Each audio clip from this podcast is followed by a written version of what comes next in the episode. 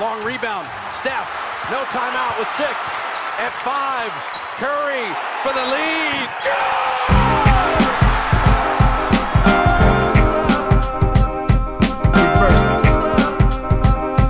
Reverse. Reverse. Reverse. Always.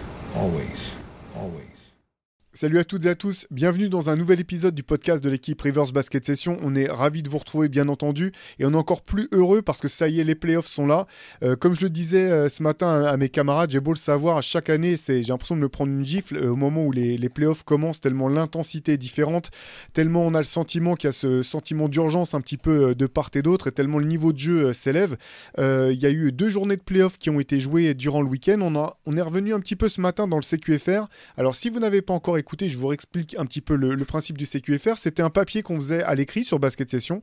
Et depuis une semaine maintenant, on vous en offre une version euh, audio ou vidéo en fonction de, de ce que vous préférez, là où vous, préférez nous suivre, euh, de manière à voilà, revenir vraiment à chaud dès le matin sur l'actualité de la nuit. CQFR, c'est ce qu'il fallait retenir de la nuit en NBA.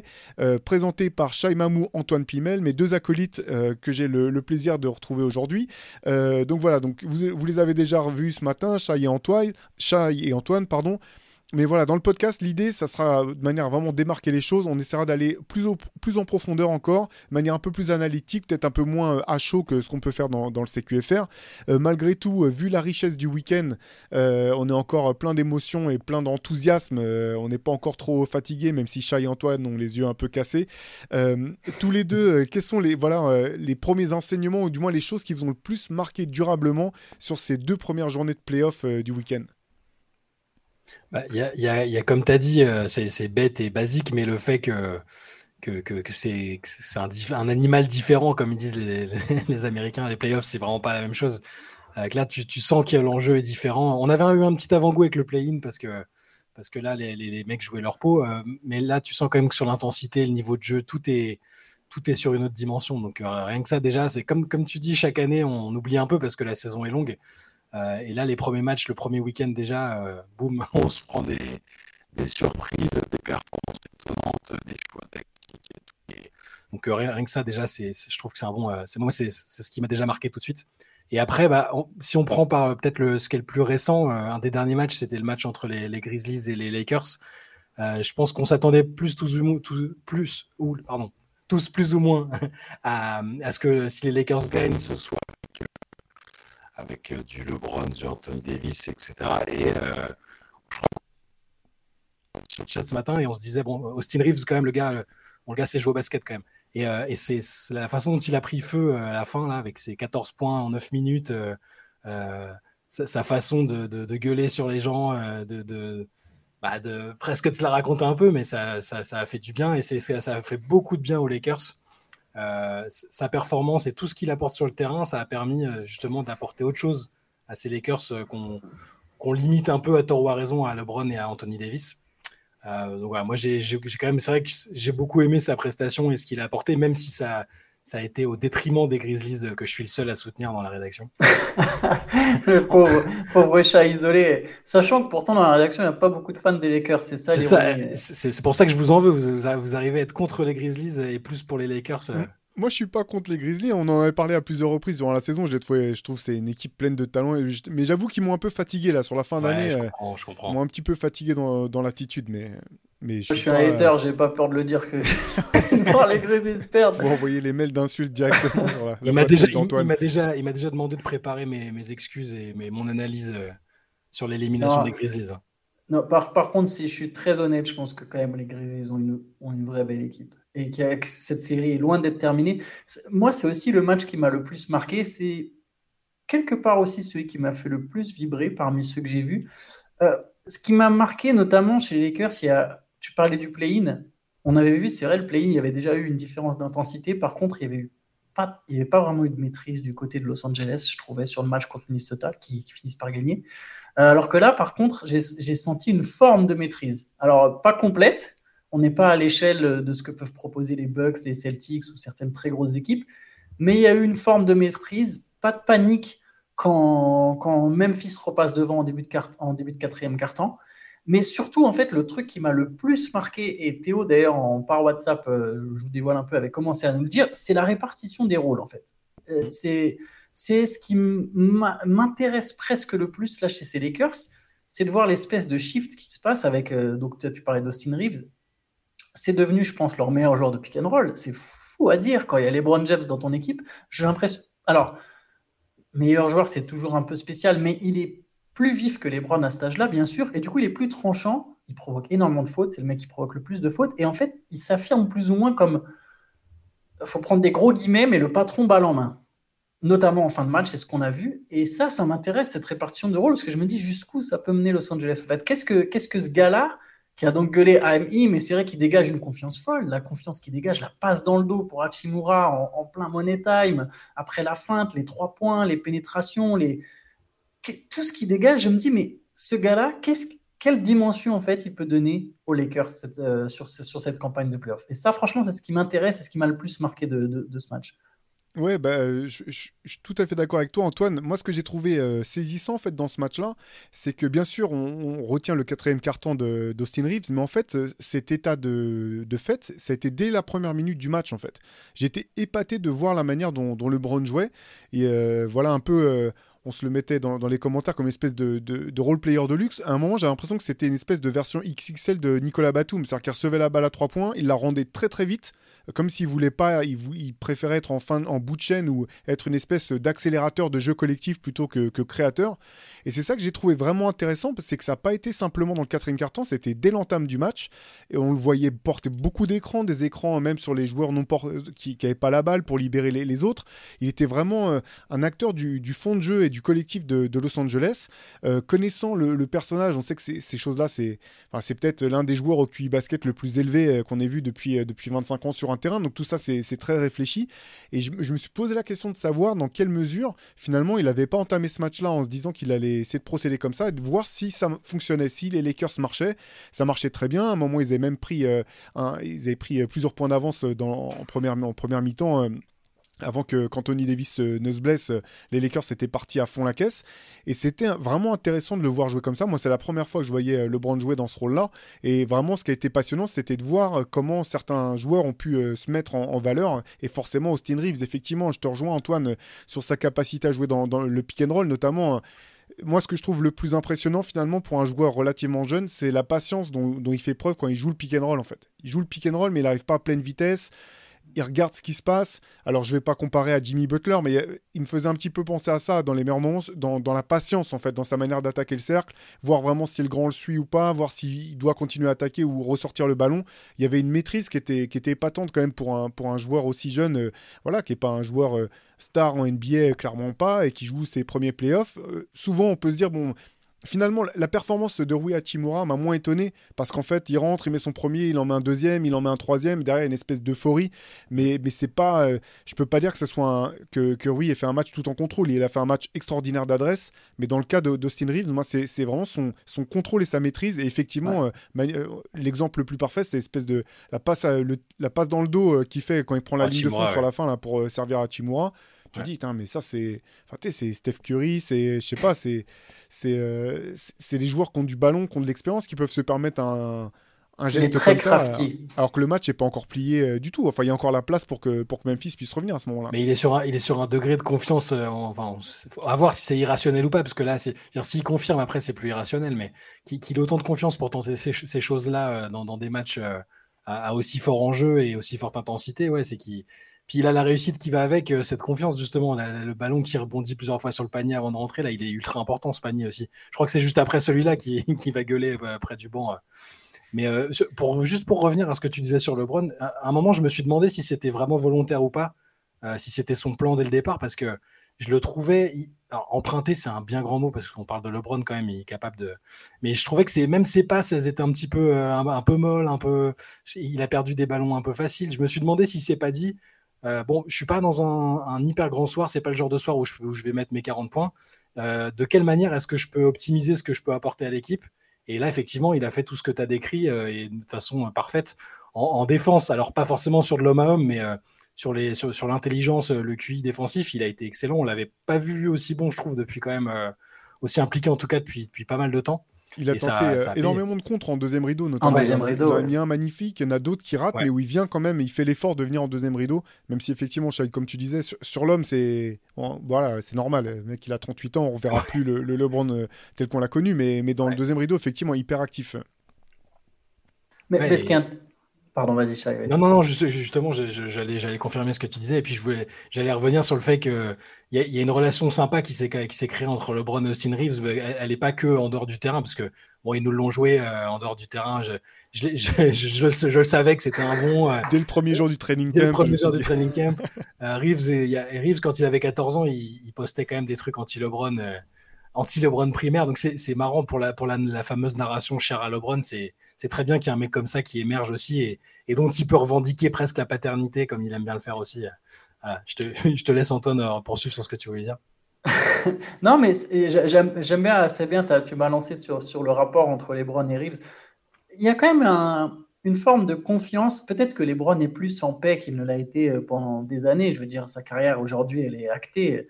Qu'il gagne un titre de plus ou pas, les gens continueront de débattre éternellement de toute façon. Mais LeBron, sa carrière, elle, elle est, elle est légendaire à tout jamais. Je pense qu'il a peut-être une, voilà, comme je disais, une forme de paix intérieure. Il fait il a toujours fait confiance à ses coéquipiers, mais pas toujours de cette manière, en fait. C'est-à-dire qu'il a toujours lâché des ballons pour des tirs, ok, ça oui, mais laisser autant de création à quelqu'un d'autre, il l'a jamais fait. Parce que c'est pas que Austin Reeves, au final. Quand Denis Schroeder, il rentre, souvent, Schroeder, il peut jouer ses actions.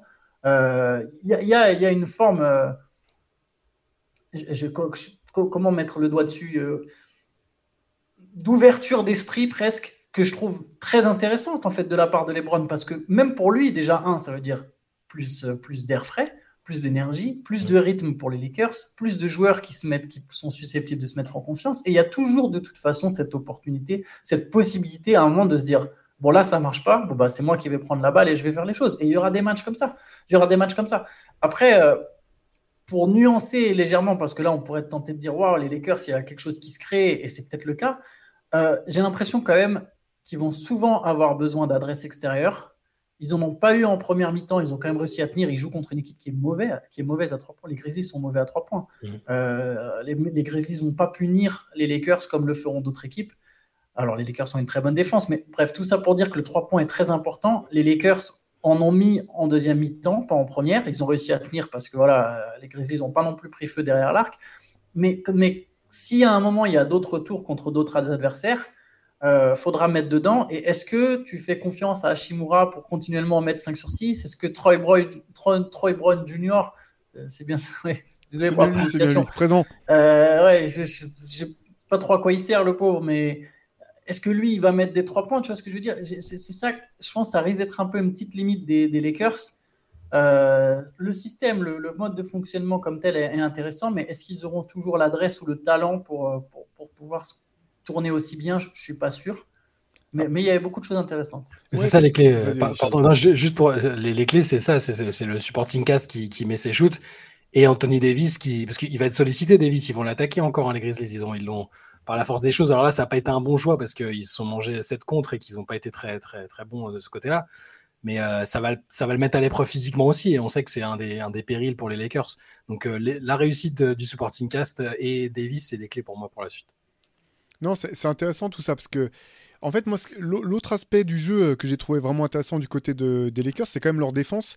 Et notamment Austin Reeves, on a parlé de sa, de sa qualité de, de jeu en attaque, mais défensivement, je l'ai trouvé très bon. Euh, notamment dans son duel avec euh, Desmond Bain, il y a un moment où il arrive à Desmond Bain prend un écran et Austin Reeves arrive à faire le tour de l'écran pour passer derrière et il le contre par, par dessus au moment Mhm. du tir euh, de manière hyper propre. Et en fait, j'ai trouvé que les Lakers avaient réussi à vraiment euh, perturber le jeu euh, offensif de, de Memphis en étant extrêmement agressif et en n'acceptant pas de subir simplement, notamment sur tout ce qui était pick and roll. Je les ai trouvés vraiment euh, hyper vaillants en fait dans le fait de suivre au plus le plus vite possible les écrans, essayer de surpasser si c'était possible. Et, euh, ça, c'est vraiment intéressant parce qu'effectivement, on sait que l'adresse à trois points sera un facteur énorme pour euh, pour Los Angeles. On sait aussi que si tu as Eddie et LeBron des shooters et de la défense, tu peux espérer aller loin. Et donc, autant euh, l'adresse d'un match à l'autre, ça peut, ça peut fluctuer, autant défensivement, j'ai trouvé ça vraiment euh, encourageant pour la suite euh, pour Los Angeles. Là, effectivement, on peut pas parier sur le fait que Rui euh, Hachimura refasse une perf comme ça. Par contre, il y a quand même d'autres shooters potentiellement euh, dans cette équipe qui peuvent euh, voilà, faire l'affaire. Peut-être pas avec ce, degré de, réussite, mais ça reste intéressant pour Los Angeles, surtout, surtout si, si Jamorant devait manquer des matchs. Parce qu'en fait, il a, dû il a dû sortir, je ne sais pas si vous avez vu les, images, mais en fait, il, était, il avait déjà la main bandée. il est tombé d'une chute assez impressionnante là, en, faisant un passage en force. Il s'est éclaté en gros les doigts, les doigts au sol.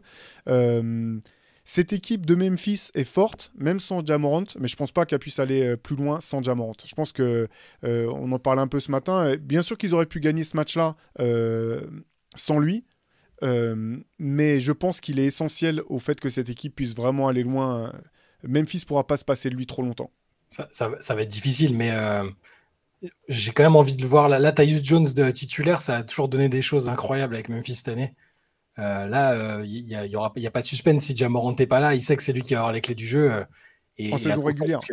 voilà, en saison régulière. Ah ouais, je suis d'accord. C'est, là, c'est un vrai. C'est pour ça que c'est un. Ah non, mais c'est un, vrai challenge. Hein, mais je, je, pense que c'est le type d'occasion où, euh, où il doit justement montrer que c'est un meneur titulaire de NBA et un mec qui est capable de, de, de, d'être le, voilà, le, chef d'orchestre d'une équipe qui est, qui est, numéro 2 à l'ouest et qui veut aller loin. Donc c'est un handicap évidemment énorme, mais je, ne trouvais pas Morant très très bien particulièrement bien sur le match, même avant sa blessure. Donc, euh, en tant que, que, que les sont très bien Jones, euh, ouais, parce que quand même, quand j'ai trouvé que moi j'ai trouvé que Jamorant avait été bon au moment où Memphis est repassé devant en fait. Parce que justement là, il n'y avait mm. pas vraiment de solution. Il y a un moment où il met 6 points de suite, un truc comme ça, je crois 6 ou 8 points de suite quasiment pour son équipe. Et c'est mm. un peu le déclic du côté de, Memphis.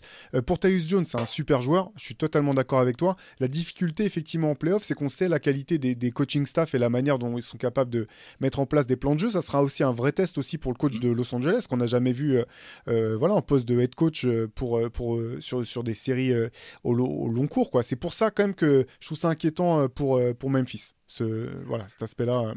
Ouais, ça se tient, on verra bien. Pour, pour Darvinham, honnêtement, je, je, trouve vraiment qu'il fait du super boulot. J'aime beaucoup ce coach. De, depuis euh, même les premiers matchs de la saison, quand ils ont commencé à 2-10, je trouvais qu'il y avait quelque chose dans, dans les propositions qui étaient, voilà, qui moi me parlait, que je trouvais intéressant. Et encore euh, jusqu'à jusqu'à maintenant, euh, je dis pas que ça sera un Eric Spolstra ou un Greg Popovich, hein, loin de là. Je, pense que de toute façon, c'est dur de s'inscrire euh, à Los Angeles, euh, aux Lakers, de la même manière que d'autres coachs. Mais je trouve que ce qu'il propose est intéressant, là, ce qu'il propose avec son groupe, la manière dont il développe ses joueurs, la manière dont il les fait défendre. Morant, il a effectivement eu un bon passage, mais Jared Vanderbilt, il a quand même super bien défendu sur lui. Il y a plein de moments où Morant, on l'a pas vu en fait. Notamment en allant le chercher très haut, en le pressant très haut, on voit quand même rarement à ce niveau-là. il n'a pas eu peur. Le gars avait pas peur de se faire déborder. Et en fait. Pour... moi, je suis comme toi. Je pense que les Grizzlies, en playoff, ils ont vraiment besoin d'un gars comme Morant parce que c'est là où les individualités se mettent le plus en valeur et tu as vraiment besoin d'un gars qui est capable de faire la différence. Et, les Grizzlies, avec leur. C'est pas la meilleure attaque du championnat. Tu as besoin d'un mec qui met de la percussion. Tu besoin. Alors, par contre, je suis d'accord avec Shai. Hein, je pense qu'avec Tahu Jones, ça peut gagner un, ça peut gagner des matchs, des matchs, je ne vais pas juste dire un match, ça peut gagner des matchs, mais j'ai l'impression que ça ne peut pas gagner une série. Euh, on l'a vu l'an dernier, de toute façon, l'absence de Morant, à quel point ça a été préjudiciable pour les, pour les Grizzlies euh, sur, sur la série contre les Warriors. Malgré tous les défauts que peut avoir Morant, euh, ou son, sa, défense, ou certaines choses comme ça, sa percussion est essentielle, ça, ça donne le rythme, ça, ça met le ton. Par contre, honnête, je, je pense qu'il sera là. Hein. Je pense que dès le Game 2, il est là. Il y a Jaren Jackson Jr. notamment qui a dit non mais écoutez pas ce qu'il vous dit, il se sent très bien, euh, il aime bien créer une histoire pour les journalistes. Moi ah j'ai vu la chute, elle, elle, est vilaine, c'est sûr. Il était déjà blessé, mais c'est comme Antetokounmpo, je pense qu'au max, au max ça, ça rate un match quoi. Ouais, mais même un, un, match. Euh, un match pour Memphis, c'est trop, quoi, déjà. Ouais. ce qui est fort pour Los Angeles, c'est que finalement, ils ont totalement inversé la pression, en fait. Parce que là, de toute façon, ils ont déjà rempli leur, leur job en étant l'équipe la moins bien placée. Tu veux au moins prendre un match à l'extérieur, ça c'est fait. Derrière le prochain match, il devient tout de suite crucial pour, pour, les, pour Memphis, sachant qu'ils sont pas sûrs de, effectivement d'avoir Jamorant. Donc euh, c'est intéressant, ne serait-ce que psychologiquement, je trouve la manière dont, dont la pression s'est totalement inversée euh, au bout de ce match. Quoi. C'est un match, par contre, sur lequel les Lakers ont intérêt à pas se relâcher parce qu'ils n'ont pas toujours cette, euh, cette force de régularité. Et là, eux, pour eux aussi, c'est un bon test au final, ce game de, de se dire non, mais on, est sérieux. apparemment, on parle de titre, on aspire à aller loin. On a besoin, si on gagne ce match, la série elle est plus ou moins pliée. on y va, quoi. On se remet dans le mode. Ça va être intéressant de voir comment les, premières minutes du match. les, 15, les, 15, les 15 premières du match. J'ai hâte de voir comment les Lakers vont réagir durant les 15 premières. Ouais. Je vous propose qu'on reste euh, du côté de, Los Angeles et des équipes qui ont créé la surprise avec euh, les Clippers. On en parlait un petit peu ce matin dans, le CQFR, derrière un, énorme Kawhi Leonard, euh, un Kawhi des grands jours, quoi. Le, le Kawhi qu'on a connu, qui a réussi à prendre, aller prendre ce premier match à Phoenix. alors moi j'ai quelques, j'ai deux trois trucs en tête, mais vous de votre côté, qu'est-ce que vous avez retenu de, cette première confrontation, donc la première défaite des Suns avec Kevin Durant cette saison? Je retiens que, la victoire est méritée déjà, ça paraît pas si. Parce que, final, on pouvait s'attendre les matchs à l'extérieur comme ça, tu peux te dire euh, bah, sur un petit hold-up, sur euh, ils s'accrochent et puis ils surprennent dans le quatrième, etc. Je trouve que les Clippers ont vraiment bien construit la victoire, même si à la fin c'était serré. Euh, que, tous les voyants montrent que c'était vraiment très bien préparé de la part de, de, Tyrone et que bah, pour les Suns, ce sera pas aussi facile que, que ça en avait l'air pendant la saison régulière où on, où voilà où l'équipe gagnait tous les matchs avec AD et puis ça paraissait, on aurait cru qu'il était là depuis euh, depuis six mois. Au final, ils ont quand même du boulot euh, pour euh, résoudre quelques problèmes qui sont bah, plus problématiques justement en playoff, c'est-à-dire la profondeur de banc où je sais qu'Antoine t'en avait déjà parlé de ça, du, fait que bah, ça manque un peu peut-être de percussion et de mecs qui met le feu en sortie de banc. Je ne les ai pas trouvés extrêmement bons au rebond. Enfin, sur la, fin de match, ils ont vraiment galéré pour, euh, euh, prendre les, rebonds justement qui auraient pu leur permettre de gagner. Euh, toutes ces, choses-là, j'ai été vraiment extrêmement surpris en positif par les Clippers. on en a parlé ce matin de Westbrook. je, répète, je suis pas son premier fan, mais je les trouve incroyables et très contagieux retiens, c'est que ce sera pas du tout facile pour Phoenix, c'est que ça, ne peut pas être un fleuve, un long fleuve tranquille comme ça tout de suite. Il, y a du boulot et c'est un, défi intéressant qu'ils vont devoir relever déjà dès le match 2 euh, euh, pour sortir déjà de cette situation pas si facile. Moi, je parlais un peu de Kawhi. Kawhi Leonard, je crois que c'était dans un podcast, il me semble que c'était pas dans une late session, mais bien dans un podcast que j'avais. Alors, ceux qui nous suivent depuis un moment savent que je suis un grand optimiste des Clippers. Mais paradoxalement, dans un podcast, je crois que j'avais dit que ce qui me faisait un peu peur pour les Clippers, euh, que j'avais très confiance, je trouve toujours que c'est l'équipe la plus profonde de la ligue, etc. Par contre, j'avais peur que Kawhi Leonard, physiquement, soit un ton en dessous de ce qu'il a pu l'être lors de ses plus grandes campagnes de playoff. Alors bon, je pense effectivement de façon ça l'est parce que forcément il revient de blessure, mais j'avais peur, disons, qu'il soit pas suffisamment fort physiquement pour toujours faire la différence. C'est-à-dire que les Américains appellent ça donc avoir un edge, c'est comme mmh. ça qu'on le dit, un, espèce d'avantage. Pour, pour Kawhi Leonard, c'est n'est pas le joueur le plus smooth de la ligue, le plus fluide. C'est un mec qui va des fois jouer vachement sur son corps, sur sa puissance, sur sa taille, euh, sur ses longs bras. Il a besoin d'être en grande forme physique pour faire la différence. Et je trouvais sur certains matchs de saison régulière qu'il lui manquait peut-être un, petit, un poil cette puissance qu'il pouvait dégager par moment sur certaines campagnes de playoff. Et sur ce premier match, et même l'enseignement en réalité, c'est déjà aussi un peu sur la fin de la saison régulière, et ça se confirme avec ce premier match, j'ai l'impression quand même qu'on va avoir effectivement du grand Kawhi. Du Kawhi qui est capable physiquement de dominer ses vis-à-vis. Euh, là, c'était quand même Kevin Durant en face de lui. Il met 38 points. Euh, il fait la différence quand il faut. Je ne dis pas qu'il le fera tout au long des playoffs. Je ne dis pas non plus que les Clippers vont sortir, mais j'ai même juste d'après ce match, j'ai plus, j'ai pas de doute sur le fait que Leonard et Kawhi est en grande forme. Ouais, c'était vraiment intéressant. Alors, c'est vrai qu'il n'a pas défendu tout du long euh, sur, sur Kelly. Par contre, c'est lui qui défendait euh, sur lui euh, dans le quatrième carton. C'était assez, assez, intéressant cette série parce qu'en regardant le, match, je me disais, il y, a, il y, a, beaucoup de similitudes entre ces deux équipes. Elles sont toutes les deux très bien coachées. Il y a des stars de chaque côté, des role-players qui savent exactement ce qu'ils ont à faire. Ce sont deux équipes qui peuvent attaquer, défendre très fort. Et au bout du compte, il y a deux choses, qui, m'ont marqué dans, ce match-là. C'est d'une part une équipe de de, des Suns qui est redoutable dans le jeu mid-range et une équipe de, des Clippers qui est très dangereuse à 3 points. Finalement, ce, match-là, il s'est joué pas à grand-chose au, terme au scoring final.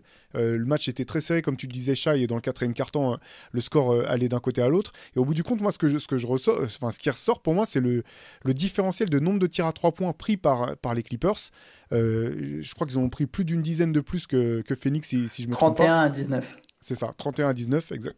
Et, ça, je pense que c'est vraiment une donnée qui est importante parce qu'en fait, dans, dans, dans, la simple règle mathématique, fait que je pense que si les, les deux équipes sont, euh, arrivent à une espèce d'équilibre des forces, ça peut vraiment euh, basculer du côté de, de des Clippers. C'est l'autre chose que je. Ouais, t'allais dire un truc. Euh, non, ouais, parce que j'avais aussi ça en tête très brièvement. C'est vrai que moi, il y a un autre point qui m'inquiète sur les Suns au-delà du banc, c'est la comment dire le, le mid-range c'est bien d'être fort en euh, mid-range en playoff. On sait que c'est une zone qui est plus, plus, plus ouverte que d'autres zones, mais c'est bien quand c'est pas ton unique point fort. J'ai l'impression que malheureusement, ils sont pas très forts en pénétration. Ils ont personne pour, euh, pour slasher comme va le faire un Morant ou, quelque, ou vraiment Booker un peu quand même. Booker un petit peu, mais c'est pas non, plus, mais c'est pas non plus son vrai, son truc préféré. C'est pas son, son, son, vrai point fort. Tu vois. Mais oui, oui, il, il, va pouvoir aller provoquer des fautes, mais c'est pas, c'est pas le l'atout principal de Devin Booker. Je pense tu vois, c'est pas un aimant à faute comme va l'être Antetokounmpo ou, ou, certains mecs qui vont vraiment créer des décalages. Du coup, c'est une équipe qui risque de vivre et mourir à mi-distance. Et du coup, je rejoins totalement ton point. Euh, ça peut faire un peu peur euh, sur même pas forcément que sur cette série, mais même après, euh, si jamais les Suns venaient à se qualifier, si, si on va plus loin, tu peux te dire que c'est quelque chose à exploiter pour les adversaires. Ouais, c'est clair. Après, bon, voilà, c'est aussi un match euh, dans lequel Kevin Durant a été bon, mais il n'a pas été extraordinaire. C'est lui quand même, il a quand même été excellent dans le deuxième quart-temps, le moment où Phoenix euh, revient très fort. Mais effectivement, on peut s'attendre à ce qu'il hausse son, niveau de jeu. L'autre chose que j'ai trouvé intéressante, finalement, pour le coup, c'est vraiment des joueurs de l'ombre, c'est l'apport de, de, Zubac et de Plumlee, en fait. Alors, ça peut paraître un petit peu euh, être, comment dire, du, détail, mais moi, j'ai trouvé que finalement, ils avaient, les Clippers avaient gagné le duel intérieur et que la manière dont Tyron Lue se sert de ces deux joueurs-là spécifiquement, est vraiment hyper intéressante parce que même s'ils sont grands, finalement, ce sont des joueurs qui créent du spacing. Euh, alors, pas par le danger offensif qu'ils représentent, mais par les écrans qu'ils vont porter systématiquement et leur capacité à finir au alley-oop ou aller chercher des ballons très hauts. Et j'ai trouvé que les deux avaient été excellents au, euh, rebond défensif, rebond offensif, et que finalement, ils avaient vraiment permis de, jouer une espèce de. d'animer le jeu offensif par leur présence. Alors qu'en face, bon, euh, DeAndre Ayton, super fort. DeAndre Ayton est bien plus fort que Zubac et que Mason Plumlee. Mais la question sera de voir si est-ce que DeAndre Ayton peut être plus fort que les deux combinés en fait sur, euh, euh, un match de 40 minutes, enfin de 48 minutes même. Et ça, j'ai trouvé que c'était assez intéressant et très bien vu de la part de, de Tyron J'avoue que quand ils ont pris Mason Plumlee, je comprenais pas forcément pourquoi ils étaient allés chercher ce type de joueur à ce moment-là de la saison. Et là, face à une équipe des finalement, on voit que derrière DeAndre Ayton, il y a ces, euh, Bismack Biombo, euh, la seule rotation vraiment intérieure. Ouais, il a joué que 5 minutes. Hein, il joue que 5 minutes, il n'a pas démérité, il n'a pas été mauvais, mais je pense qu'il peut y avoir un, comment dire, vraiment un avantage de taille au sens euh, littéral pour les, pour les Clippers dans cette, dans cette série. Ouais, mais c'est moi, c'est vraiment le, c'est aussi l'apport du banc. J'insiste un peu parce que je je vois pas énormément de, de, solutions évidentes sur le banc des Suns, alors que genre, on en a vu quelques-unes déjà pour les Clippers leur banc, ils sont tous en positif sur le différentiel. Ils ont tous euh, marqué leurs points. Enfin, euh, Norman Powell, Terrence Mann, euh, Highland et Plumlee, comme tu disais, Plumlee, voilà, tu lui donnes les, ballons, il, il ratera pas près du cercle. Tu sais qu'il il va faire des matchs à 100% et il va prendre ses rebonds. C'est vraiment c'est un soldat. Et, et, ils ont des ressources, les Clippers, ce fameux banc, cette profondeur dont on parle, et, et elle peut aussi faire la différence en playoff. Les Suns, j'attends toujours de voir même si la rotation est plus serrée en playoff, j'attends quand même de voir euh, euh, ce qu'ils vont pouvoir proposer après, parce que sur, le papier, euh, au final, ils, ont pris, ils avaient pris TJ Warren qui était revenu, là, il a pas, enfin, il joue pas, et les autres joueurs autour, même Terrence Ross, Terrence Ross, il joue 3-4 minutes, c'est pas, pas assez. Il y a que Chamet finalement qui a joué plus de 20 minutes en sortie de banc et c'est un joueur qui est capable de mettre des paniers, mais c'est pas pas assez fort. Et donc quand le reste de l'équipe, euh, quand les, les, titulaires sont pas bien, je voilà, c'est c'est un peu le bémol que j'ai pour eux. Il faudra qu'AD soit extraordinaire souvent, que Booker soit Booker souvent, Chris Paul peut-être marque un peu plus, je sais pas. ça ressemble vraiment c'est le souci d'une équipe qui euh, bah, dont la base se connaît pas si bien que ça, malgré le talent extraordinaire euh, dont elle peut profiter. Après, c'était qu'un match. Hein. C'est vrai que là, je pronostique pas pour autant que, les Clippers vont passer à coup sûr, en fait. Mais l'autre élément, euh, et puis j'ai vu que tu allais prendre la parole, Antoine, mais qui est intéressant, c'est finalement, je trouve que c'est mieux pour les Clippers qu'ils sachent d'entrée de jeu qu'ils n'auront pas euh, Paul George pour toute la série. Parce que du coup, tu, tu sais quelle est ton, ton, ton identité de jeu. Tu sais que si tu dois vraiment passer ce tour, eh ben, tu peux pas te dire, ouais, mais peut-être qu'on aura Paul George au prochain match. Tu dois faire avec ce que, ce que tu as, ce que, ce que as sous la main. Et je trouve que ça crée une espèce de sentiment d'urgence un petit peu. Et j'ai senti, voilà, euh, euh, encore une fois, hein, le match était vraiment serré. Il aurait pu basculer d'un côté ou de l'autre, notamment si Chris Paul avait été plus fort en attaque, parce qu'il a été bon au rebond, il était bon à la passe. Mais offensivement, il y a quelques, on parlait du mid-range. Il y a deux, trois paniers comme ça, mid-range, qui d'habitude, tu dis, bon, bah, ça, c'est du 100% pour, pour Chris Paul. Là, ça tombe pas dedans. Ça peut être juste un match sans. Mais si c'est plus, ça peut. Voilà, c'est des. des... Je suis pas, je suis pas du tout paniqué pour, pour Phoenix. Je pense qu'il y a vraiment la ressource, notamment, moi je m'attends à, ce, que, ce que Kevin Durant monte en pression et monte en, dans, son rendement offensif. Mais euh, voilà, cette, euh, cette série, elle, peut vraiment tenir toutes ses promesses, être euh, plus serrée qu'on aurait pu l'imaginer à la fin de la saison régulière. Moi, moi, perso, je l'imaginais serré. hein. Pour me jeter quelques fleurs, je- je- pour moi, c'est les deux meilleures équipes de l'Ouest. Euh, même si c'est délicat, parce qu'au final, n'importe laquelle des deux pourrait se faire sortir par les Nuggets ou par les Warriors, soit au tour d'après, soit en finale de conférence, mais dans leur potentiel. Après, les Suns, pour le banc, euh, je pense que Monty Williams, faut qu'il relance Damian Lee. Damian Lee? Damian Lee? C'est Damian Lee? Damian Damian, c'est le pivot. Damian Lee. Euh, parce que lui, c'est un guerrier. Ils vont avoir besoin de guerriers, les Suns, en fait. Ils vont, il y aura des rotations serrées. Ça va pas jouer à plus de 7-8 joueurs. Mais du coup, il va falloir vraiment se battre. Et même Ayton, tu vois, tu parlais d'Ayton. J'ai l'impression qu'Ayton, il va falloir qu'il ait faim. Faut, faut que, faut que DeAndre Ayton, on, sait que c'est pas le mec euh, le plus heureux du monde d'être à Phoenix. Je pense que là, faut saisir l'opportunité de. En fait, c'est presque la. Je suis, d'accord avec toi, tu vois, sur la clé, il doit manger les deux, mais faut, il va falloir qu'il soit dans l'effort, pas juste dans le talent, tu vois. Pas juste dans le talent, dans, dans le fait que, ok, j'ai des moves, je peux, je peux rouler vers le cercle, je peux tirer, euh, je peux mettre des. Non, c'est vraiment dans le, dans le hustle, en fait. Il va falloir que chez, chez, chez les Suns, il y ait un espèce d'arrachage permanent, que ça peut pas être que juste au récré. Et Kevin Durant, effectivement, va peut-être être obligé de sortir son, son, son, son A-game. Je lance, je lance plein d'expressions en anglais. je, me, je me dégoûte pour ça, mais soit, ouais, soit, soit à son top dès, dès, le premier tour. Et quelque part, ça aurait du sens parce que je pense que, comme je le dis, ils sont, ils sont face à une très très grosse équipe. Et dès le début, c'est un sacré test. Mais si ça clique et qu'ils en, s'ils en sortent vainqueurs de ce premier tour, les Suns, ça peut faire très très mal derrière, même avec le banc, même avec les soucis, etc. Euh, si tu arrives à te sortir d'une situation aussi délicate, d'un premier tour aussi compliqué contre un adversaire aussi fort, je pense que ça peut créer quelque chose pour la suite, par contre. Ouais, D'autant que sur le hustle, moi j'ai trouvé, euh, dont tu parlais, euh, parce que tu disais que Kevin Durant devait sortir son jeu A pour, euh, pour être top.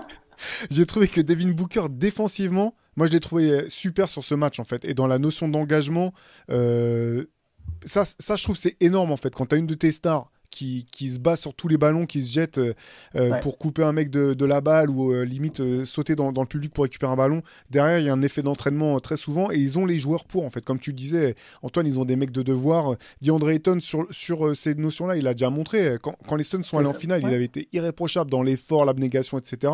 Donc voilà, je pense qu'effectivement, il n'y a, pas de quoi paniquer du côté de Phoenix. Euh, mais un petit peu comme, euh, comme dans le cas des Grizzlies, le prochain match euh, chez eux, ils peuvent pas se rater en fait. Là, si tu te rates sur le deuxième match, enfin la pression, elle, la pression, elle est lourde. Ah ouais, ouais. Ce serait très rude. Ouais, vous, je, je, vous propose, allez, on reste encore un petit peu sur, sur, sur la conférence Ouest. Un petit mot peut-être sur quand même le, la première victoire pour les Kings depuis 17 ans euh, en playoff face, au, face aux Warriors. Moi, ce, ce, match, on en parlait un petit peu, enfin, vous en parliez, vous en parliez un petit peu ce matin dans le CQFR. C'était vraiment un match hyper plaisant.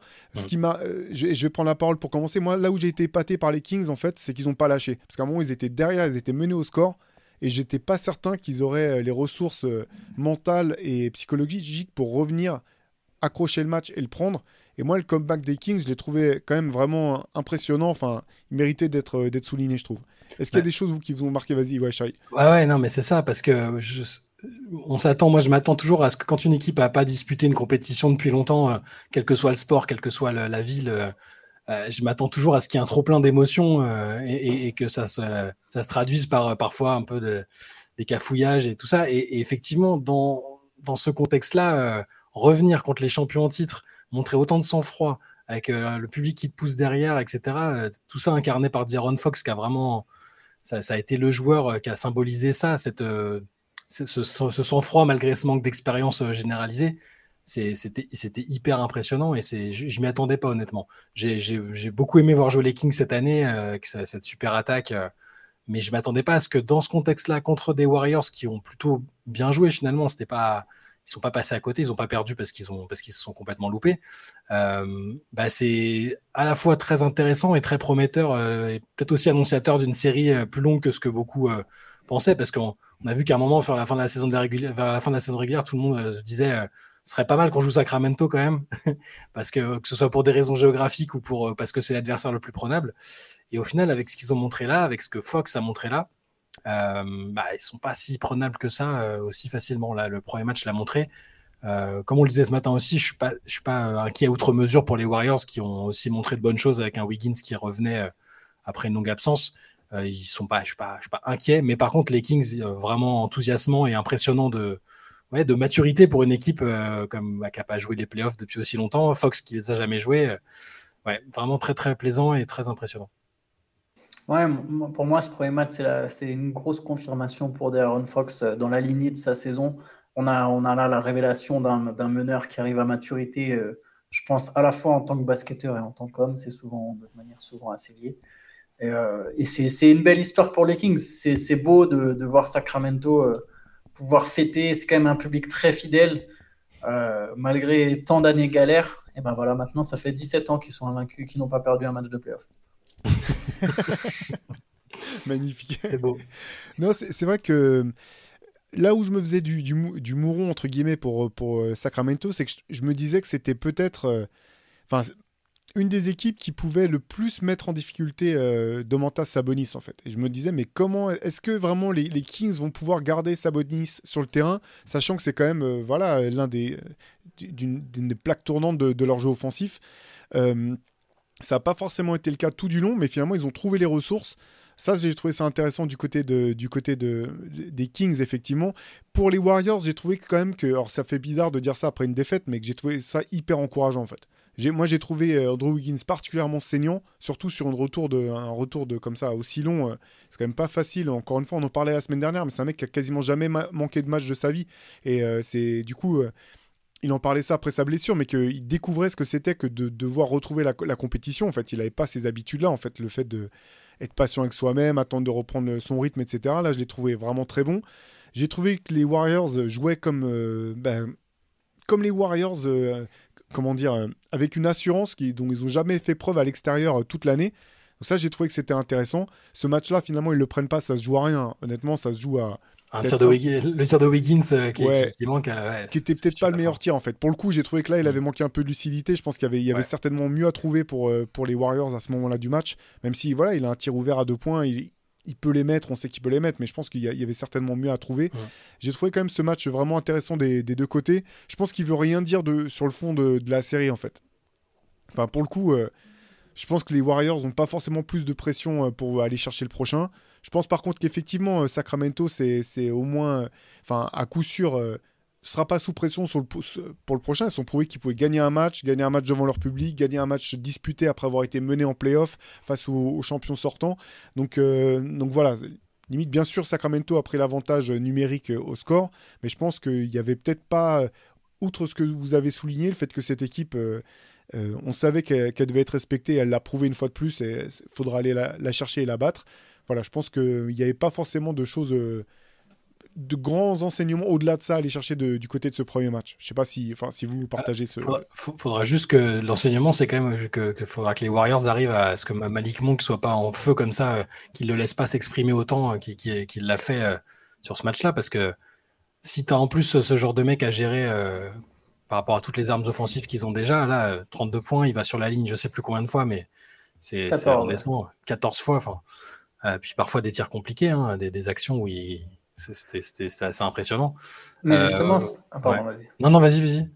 Non, j'allais dire, c'est peut-être ce qui est rassurant en fait, c'est qu'il y a beaucoup de trucs compliqués. Les, les, Kings, les exploits de Fox et Monk euh, changent complètement la perspective que ça donne au match en fait. Alors Curry aussi a lâché son. J'allais dire Curry, il a mis des paniers d'une d'un niveau de difficulté incroyable dans le corner, notamment après une très belle, quand même une belle défense, belle réaction défensive des Kings, mais après c'est Steph quoi.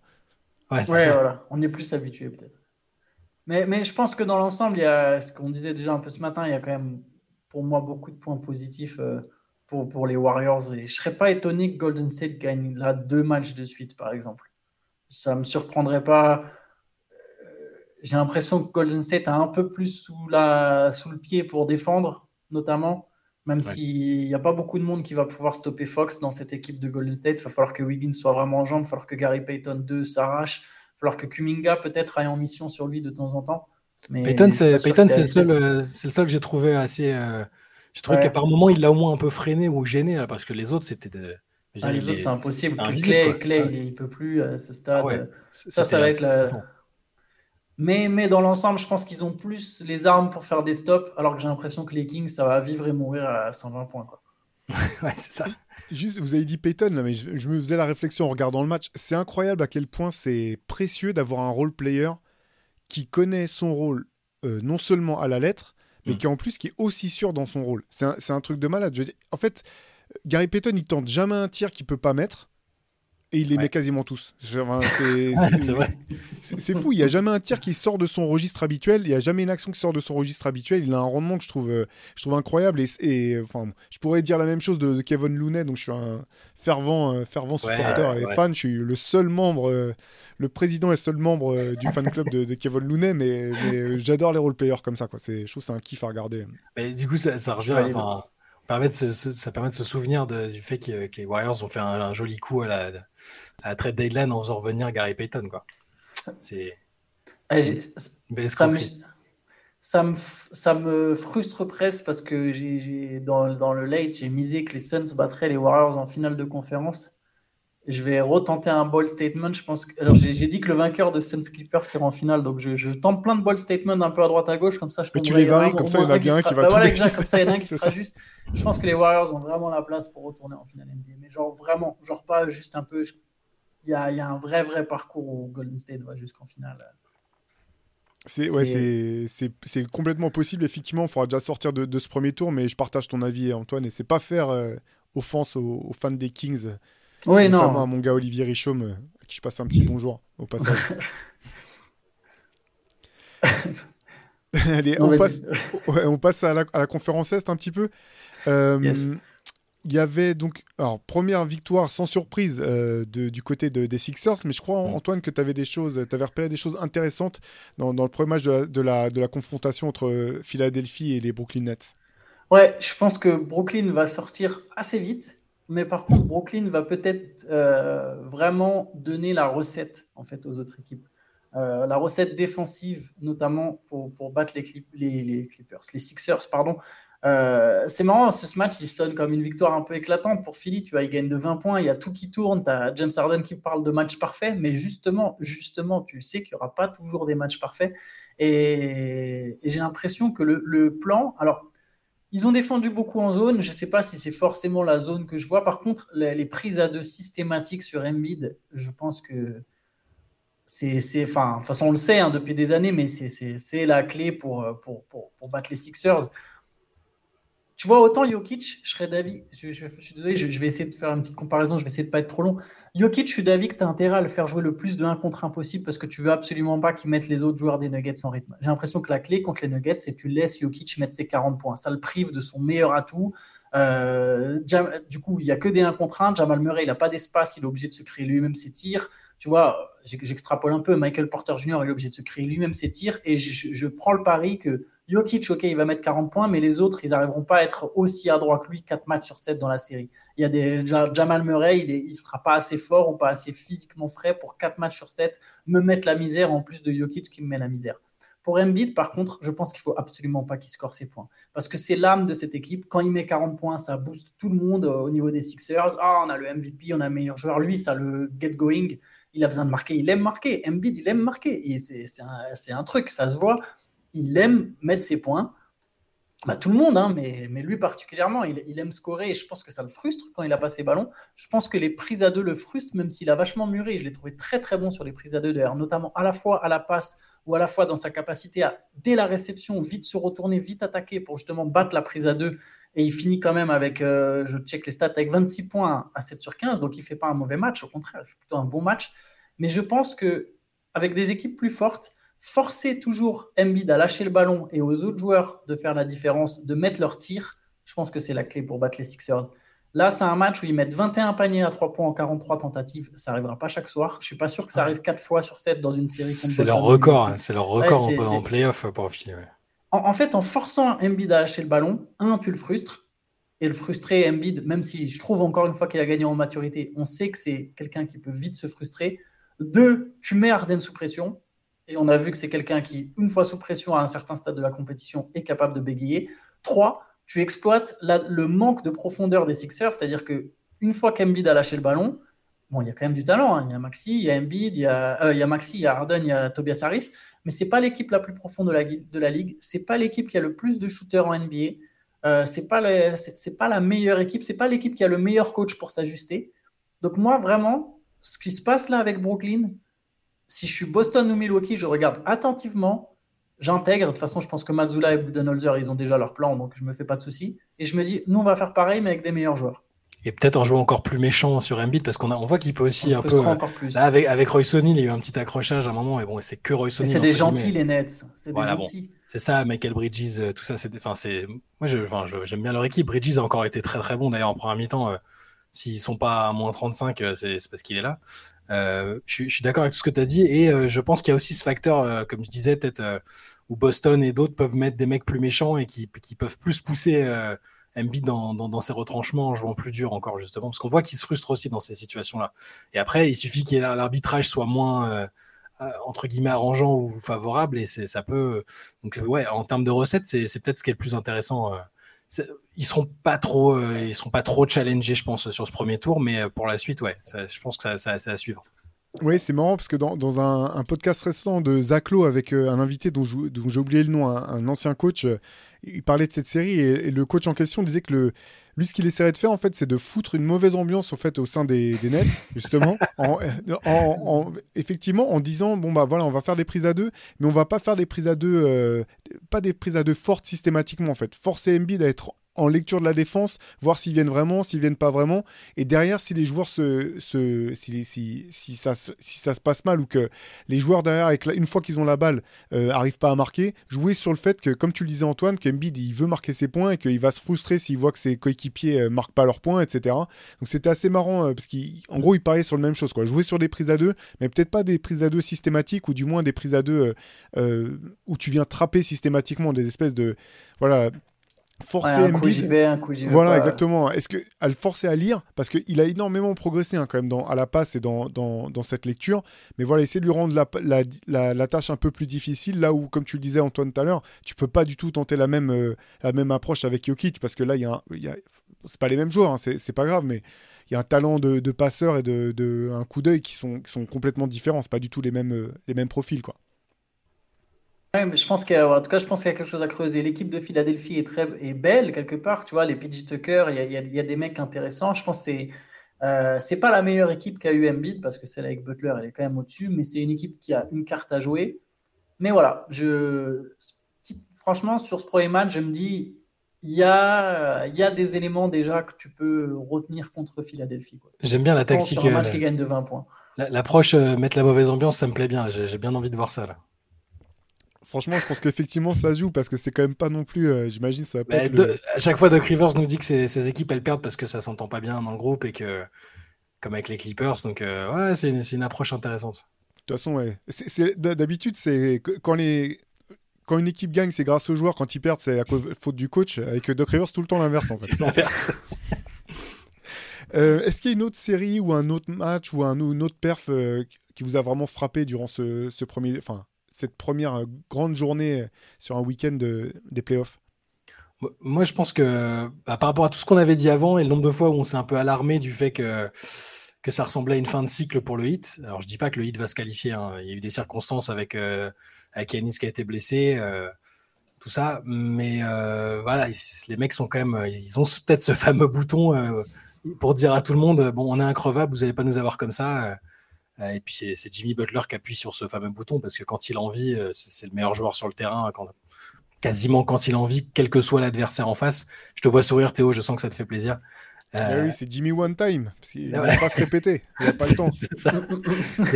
il, a toujours, il a toujours ce côté, euh, quand il l'a décidé, il est, puis il est facile, c'est jamais dans, c'est jamais, c'est jamais difficile pour lui que quand dans, ces contextes-là, ils arrivent à mettre 130 points à Milwaukee, donc à l'extérieur, même avec la blessure de Giannis. Je, je, trouve que cette espèce de petite résurrection du 8, quoi qu'elle quoi qu'elle signifie pour la suite, puisque peut-être qu'ils vont perdre 4-1 si Yanis revient au prochain match et qu'après euh, les Bucks euh, trouvent leur rythme croisière, euh, ça se passera pas autrement. Mais c'est, c'est je trouve que c'est quand même admirable qu'ils arrivent à.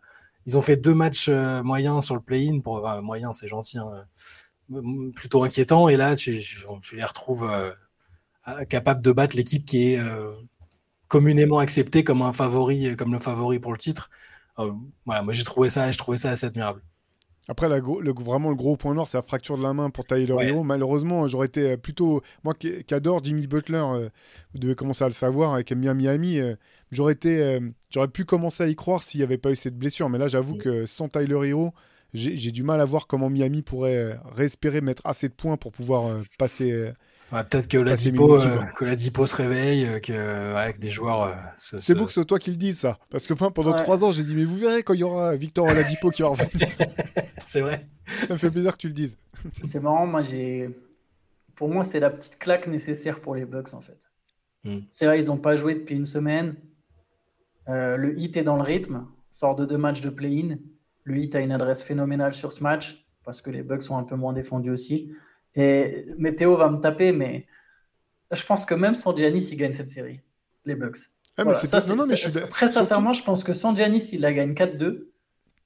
Et genre, ils ne perdent qu'un seul match. Très, je, suis très, je suis très sérieux. J'ai peut-être peut complètement tort, hein, mais je suis très sérieux là-dessus. Je pense vraiment que les Bucks, juste, ils n'ont pas joué leur match. La même, ils n'ont pas été, dans, ils ont pas été au, au, niveau des playoffs et de l'intensité que ça demande parce que voilà, ça fait une semaine qu'ils ne jouent pas. Les mecs, ils dominent tout le monde sur la fin de saison et tu rejoues un premier match, tu joues contre une équipe qui n'a pas été impressionnante pendant le play-in.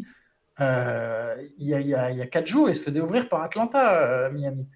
Euh, Atlanta qui s'est fait écraser par Boston. Il n'y a que 13 points d'écart à la fin, mais c'était un massacre. Il y avait 30 à un moment. Ouais, voilà, c'est ça. les Celtics, les Celtics, ils, ont joué, tu vois. Ils sont arrivés direct. Les, les Bucks, il y avait un peu de nonchalance. C'est pas la première fois pour les Bucks. C'est quelque chose qui arrive de temps en temps en playoff. Je vais pas jusqu'à dire souvent, mais ça leur arrive. Moi, je pense que c'était la petite gifle que le hit aura. Euh, peut-être qu'ils me donneront tort, mais 60% de réussite à 3 points, 15 sur 25, ça n'arrivera pas tout le temps. Kevin Love qui est aussi à droit, tout le monde a, tout le monde a été fort. Il y a eu le Jimmy Butler game. Moi, j'ai peur que, pour le hit, j'ai peur, non, enfin, c'est que Holiday, ce qui m'a intéressé du, du, côté de Milwaukee, c'est que Middleton, il met 33 points. Mm. Euh, c'est quand même un mec sur qui on avait des, des frayeurs sur son genou. Moi, j'ai l'impression qu'au prochain match, ça va défendre beaucoup plus hardcore. Un bon match bien, bien étouffant. Le hit aime bien les matchs comme ça, sauf que, comme tu l'as dit, euh, Théo, qui va mettre des points à Miami? C'est-à-dire que Milwaukee, ils peuvent se permettre de jouer un match comme ça et de quand même avoir Holiday qui met 20 points, Brook Lopez qui met 20 points, Middleton qui met 20 points, Bobby Portis qui met potentiellement 20 points. Tu as des mecs, as plusieurs mecs qui peuvent mettre des 3 points. J'ai l'impression que Miami, ça va, c'est bien, ça va, ça, va ça, va, ça va aimer le duel physique, mais par contre, derrière, ça va pas marquer de points. Et je, me méfie. Vois, je vois bien Milwaukee, franchement. Si Giannis y revient, il gagne les 4 de suite. Mais je les vois vraiment pas perdre plus de 2 matchs. Quoi. Mais Miami ils, ont, déjà eu cette capacité à trouver des mecs entre guillemets improbables pour scorer. Donc je, je, pense qu'ils auraient pas dû. Euh, bah, après, ils n'ont pas choisi hein, entre la blessure d'Yanis et tout. Euh, c'est voilà, c'est la gifle comme tu. Peut-être la piqûre de rappel nécessaire, mais c'est dangereux de donner confiance à des équipes comme Miami parce que Adebayo, euh, Adebayo est pas encore au max. J'ai l'impression qu'il est pas, c'est pas encore la meilleure version de lui-même. Butler, il est capable de faire, on l'a vu, hein, il est capable de faire 4 matchs à 40 points, il n'y a pas de problème. Hein. Euh, Max Truss, il commence à réussir à, shooter un peu. Kevin Love était pas mal en, dehors de, son obsession pour euh, provoquer des fautes euh, offensives. et, et Kyle on l'a quasiment pas vu, mais on sait qu'on l'a vu au tour précédent qu'il est capable de refaire des matchs offensivement plus que corrects. Donc je, je me méfierais quand même. Ils, vont, les Bucks vont devoir vraiment, vraiment se reprendre vite, surtout s'il n'y a pas Yanis. Ouais, moi, moi je suis malheureusement je suis un peu d'accord avec, Antoine en fait. J'ai l'impression que au-delà du, scoring pur de Tyler Hero, il y a en fait la cette année je trouve qu'il avait vraiment progressé à la, à la création et qui crée quand même monopolise beaucoup la défense s'il n'y a pas ce, cet autre danger en plus de, Jimmy Butler sur le terrain, juste, j'arrive pas à voir d'où vont venir les points en fait pour Miami. Là, ils ont mis 130 même. euh, je trouve ça assez incroyable Ouais. euh, qu'ils aient réussi à en mettre. Là, je pense qu'il leur faudra deux matchs de suite pour en mettre 130 euh, à la défense des Bucks pour, pour- pour- pour les prochains matchs. Après, bien sûr, bon. Est-ce que Yanis pourra revenir dès le match 2 ou pas? Je sais pas. Il est tombé, il a l'air d'être tombé vraiment à plat. C'est hyper douloureux. Ouais. Si rien n'a bougé, il y a des chances qu'il puisse rejouer. Je, vois, je vois pas. Si, si- encore une fois, c'est pas pour dire que Tyler Hero est un difference maker à ce point-là, mais s'il avait été sur le terrain, je me dis bon, il n'y a pas Yanis, peut-être tu peux essayer d'en prendre un deuxième. Si tu mènes 2-0 dans une série de playoffs, tout est possible en fait. C'est Ouais, c'est clair. voilà. Surtout après, surtout quand les deux matchs sont à l'extérieur, quoi. Voilà, ouais. Bon après, euh, l'ambiance de Miami, euh, il y a personne avant la moitié du deuxième carton, hein, il y a personne euh, après euh, la moitié du la moitié du, troisième si, si jamais c'est pas serré. Bon, je je, blague bien sûr, mais c'est vrai que c'est pas la, salle la plus chaude non plus de, NBA. Voilà. Je pense que, je pense que Milwaukee euh, va, va passer malgré tout. Après, voilà, par contre, là où je te rejoins, Shai, c'est que euh, Jimmy Butler, il peut te sortir 4 matchs à 40 points. Par contre, euh, si tu as besoin de ça, mieux vaut que ça soit vers la fin des playoffs qu'au début. Quoi. Là, j'ai peur que, face à une défense aussi forte que celle de, Milwaukee, j'ai peur que, que ça suffise pas du côté de, de, Jimmy Butler. Quoi. Possible, mais en tout cas, je suis un peu plus confiant qu'il y a quelques jours où je disais, ah, oula, ça sent la fin de cycle, c'est catastrophique, ils vont peut-être même pas aller en playoff. Et voilà, ça, reste admirable, euh, ce côté inoxydable qu'ils ont, bravo quand même, quoi qu'il advienne. Ça, c'est la- clair. Non, ça, c'est clair. Bon, voilà, on sait que c'est une équipe, de toute façon, euh, qui manque pas de, de résilience, qui est super bien coachée. Donc, euh, voilà, il faudra quand même euh, les battre. hein. Ça, c'est- ça sera pas une partie de plaisir pour Milwaukee, ça, c'est clair. Moi, je voudrais revenir sur euh, la victoire des Knicks, quand même. Après, on- Yeah. Voilà, belle, belle victoire. Franchement, très belle victoire de New York. Euh, là aussi, euh, une équipe qui a montré qu'elle avait le- les ressources pour revenir, parce que Cleveland a mené au score. Euh, et finalement, les Knicks sont revenus très fortes. On parlait ce matin, euh, euh, Jalen Brunson, impressionnant. euh, Ah ouais. impressionnant sur la fin du match, euh, notamment dans voilà, le, le, le sérieux et l'efficacité. euh, finalement, euh, enfin, on sait qu'il en est capable, mais là, il a vraiment mis l'équipe sur ses épaules avec une assurance euh, folle. Moi, j'ai trouvé. Je, je- je- je rebondis, allez, allez écouter le CQFR de ce matin, parce qu'Antoine disait plein de trucs intéressants sur, sur Evan Mobley, et je pense que tu vas pouvoir en reparler aussi.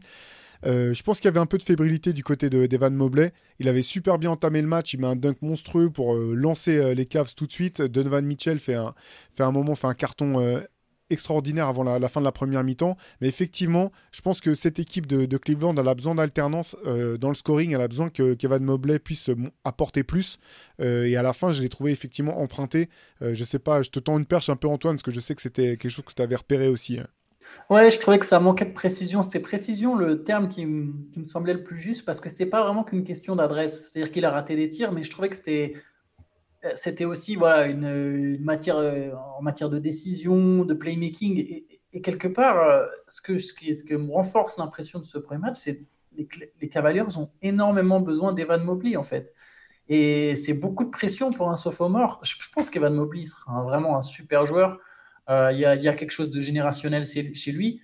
Mais euh, ça fait beaucoup de demandes pour une équipe qui a déjà des ambitions, qui est déjà tête de série, qui joue sa première série de playoffs sans LeBron depuis 1998. Et il y a énormément de choses qui reposent euh, sur les épaules d'un joueur qui n'est que dans sa deuxième saison et qui joue ses premiers playoffs.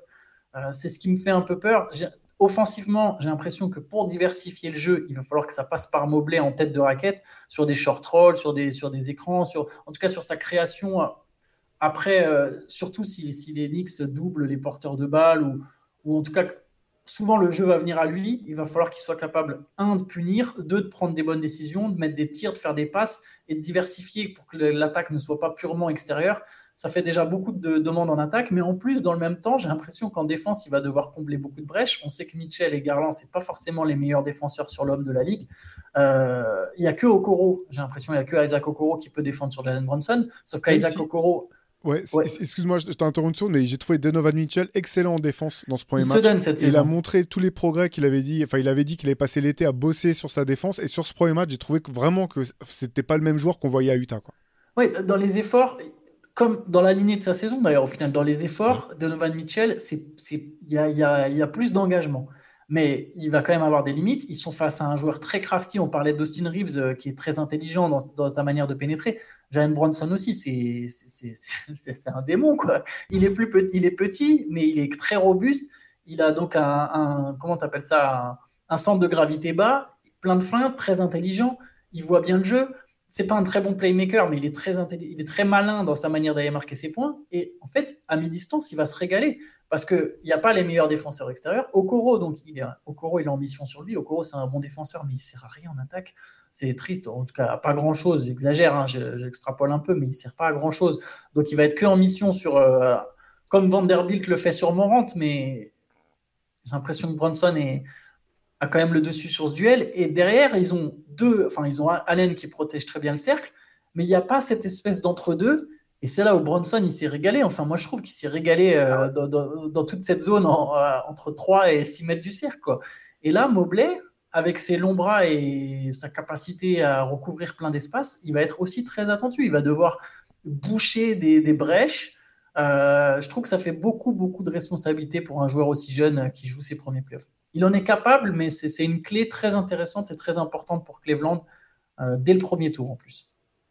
Ouais, j'ai eu l'impression que, que, chez Mobley, alors je veux pas toujours faire les, des comparaisons avec Chris Bosch, mais parce qu'en fait, c'est bon. Déjà physiquement, je trouve qu'il y a dans la manière de se mouvoir, il y a, vraiment des, similitudes. Pardon. mais je me rappelle avoir lu une interview de Chris Bosch. Il y a un moment où finalement, il disait que le déclic pour lui à Toronto, c'est le moment où il a compris la manière dont les gens le regardaient en fait que lui, il se voyait pas comme le joueur qu'il est devenu, alors qu'il y avait certains de ses coéquipiers qu'il voyait déjà comme une espèce de star. Et en fait, dans ce match-là, j'ai eu l'impression qu'il y avait un peu de timidité de la part d'Evan Mobley. Et alors, c'est peut-être de la psychologie de comptoir, mais pour qu'il y ait un déclic, il faut qu'il se rende compte finalement de son potentiel et de l'importance qu'il peut avoir, notamment en attaque. Et je pense qu'il. Alors, ça, ça va peut-être pas venir durant ses playoffs. Euh, il est encore très jeune, c'est pas grave. Mais j'ai l'impression que c'est un petit peu le, le truc qui manque. En fait, quand j'ai vu le début du match, je vais pas résumer le match à, cette première action, mais il met, il met un dunk énorme après un, un move magnifique. Je me suis dit, ah bah ça, c'est l'attitude d'un mec qui vraiment qui va jouer ses playoffs. Et derrière, face à un mec comme euh, Julius Randle, qui est aussi. Euh, alors, comment dire flamboyant quelque part. Lui, pour le coup, euh, c'est, enfin, c'est, limite, c'est l'inverse, quoi. Tu, tu, Faut que tu de se calmer. tu penses qu'il est le meilleur joueur du monde, que personne peut lui parler, que ce soit un coéquipier ou un, ou un adversaire. Euh, tu sens qu'il y a cette espèce de, de, feu, de flamme en fait qui, qui brûle. Euh, Evan Mobley, je pense que c'est un petit peu le, le, gap, enfin la chose à, corriger, mais même si tout vient pas de lui, hein, parce qu'il y a aussi, il faut aussi que le jeu passe plus par lui de manière structurelle, qu'il y ait plus de moments où il a la balle, ne serait-ce que pour donner cette alternance. C'est ça, mais après, ce qui est compliqué, c'est que ce flegme et cette maturité, c'est aussi ce qui, a, ce qui a fait de lui un, aussi bon rookie, un aussi bon sophomore. Je trouve qu'il, tu vois, la façon dont il a, il a pris le pli d'être, d'être aussi attendu, euh, d'être un des meilleurs défenseurs de l'année tout de suite. Euh, je pense qu'effectivement, là, ce match-là, c'était un peu un reality check où il faut qu'il, il faut qu'il en fasse plus offensivement, ou que les Cavs l'utilisent plus. Mais euh, je, je, pense, je pense honnêtement qu'il va, il va, vite, euh, il va vite monter en régime dans la série. Moi je pense, confiant. Parce que, et même il y, y, a des actions où je le trouve tellement intelligent. Euh, après le dunk dont tu parlais, à un moment il fait une passe dans le dos à Jarrett Allen aussi, près du cercle, alors que c'était pas le plus évident à faire. Tu vois, il y, y, a des actions, il, il, sent, il sent vraiment bien le jeu. Je sais pas, c'est. Là, c'était un match un peu particulier. Voilà, le premier match de playoff pour lui et pour beaucoup de, de ses coéquipiers je, pense vraiment qu'on va voir, on va le voir monter en régime euh, et que ça va être une série très très très très disputée, sans doute longue. Euh, moi, comme je disais ce matin, c'est vraiment un match que j'ai bien aimé parce que ça me rappelait. Euh, voilà, c'était pas c'était pas le festival offensif avec la réussite à trois points de partout et c'est vraiment une série qui, qui, je pense, va me plaire et va être, très très serrée à l'est. moi, je suis, je suis optimiste aussi, hein. mais par contre, je pense que c'est la clé. Je pense que Cleveland mm. passera que si Evan Mobley, justement, euh, ah, très possible. monte en régime sur cette série. Et est-ce que je, je, reviens un peu à un papier qu'on avait fait euh, il y a quelques semaines, ou peut-être, je me souviens plus de la date exacte, je suis désolé, mais on avait fait un papier là-dessus, euh, sur Basket Session, sur le fait que le jeu devait passer plus par Mobley. Et moi, je pense que les Cavaliers, ils ont raté une occasion pendant sur cette fin de saison régulière. Leur place, elle était déjà garantie. troisième ou quatrième, je suis pas sûr que ça aurait été une une énorme différence. Mais pour le coup, euh, avoir euh, laissé plus d'occasions à Mobley sur, euh, sur, sur, la, sur la fin de saison de s'exprimer balle en main et de s'exprimer en attaque, ça aurait pu servir pour ses playoffs. Ça aurait pu le mettre en jambe plutôt que d'un coup, en playoffs, se dire Ah, en fait, ok, il faut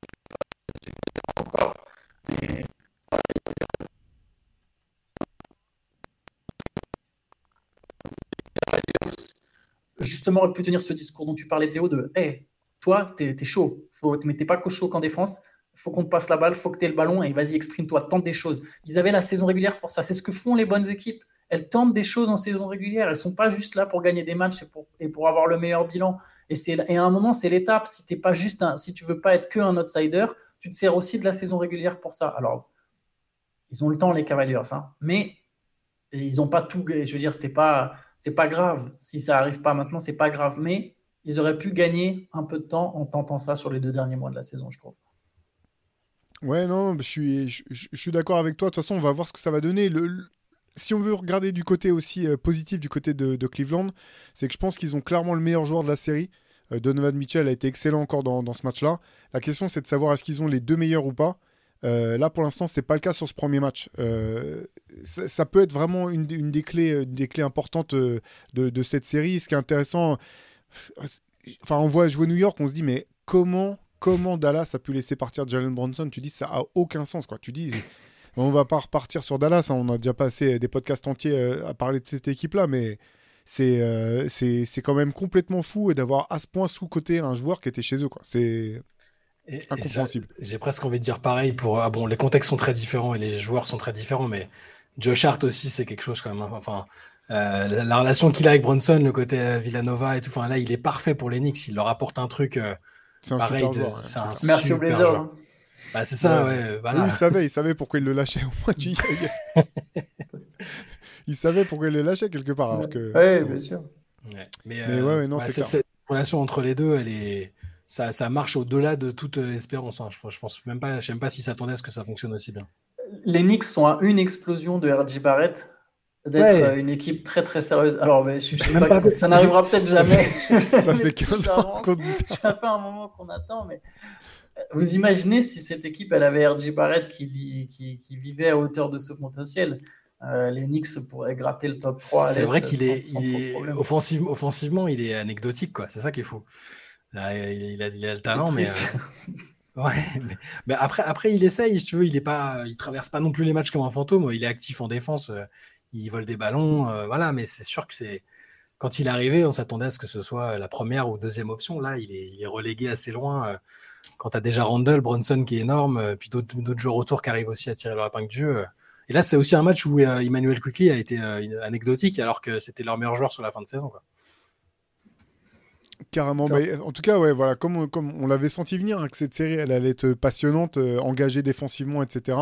Euh, voilà, nous, c'était un petit peu les enseignements qu'on a tirés des premiers matchs du week-end. On sera euh, bien sûr bah, à fond tous les soirs maintenant euh, jusqu'à euh, la mi-juin euh, concentré sur, sur le terrain. tous les jours, donc tous les matins, aux alentours de 10h à peu près le, temps d'enregistrer, de, de, sortir le, le, CQFR vidéo. Vous pouvez retrouver tout ça sur vos plateformes préférées, YouTube, Spotify, Apple Podcast, voilà, vous, connaissez. N'hésitez pas à écouter les CQFR. N'hésitez pas non plus à aller sur Basket Session, parce que ce qu'on fait en vidéo, c'est pas tout à fait ce qu'on fait à l'écrit, c'est un complément. Les deux choses vont vraiment main dans la main l'une avec l'autre. Il y a des papiers d'analyse sur Basket Session signés par Chai, Antoine et tout le reste de, la rédaction. Euh, nous, pour le prochain podcast, on vous donne euh, format long, on vous donne rendez-vous la semaine prochaine.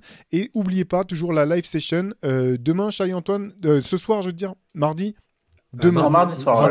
c'est les playoffs, je suis complètement perdu. mardi soir. Euh, vous pouvez retrouver la live session sur Twitch. Euh, voilà, comme on vous l'a dit, on essaie de, diversifier au maximum euh, les formats et les contenus, que ce soit en vidéo, en live ou à l'écrit. N'hésitez pas à nous dire ce que vous en pensez. N'hésitez pas à vous abonner, mettre des likes. Vous savez comment fonctionnent les algorithmes. Ça nous aide énormément. Merci pour tous vos retours. Vous n'avez pas idée à quel point ça, nous booste. Nous, en tout cas, on est ravis de, de vous retrouver semaine après semaine et presque maintenant jour après jour. profitez bien des playoffs et à très vite. Ciao. Ciao. Ciao.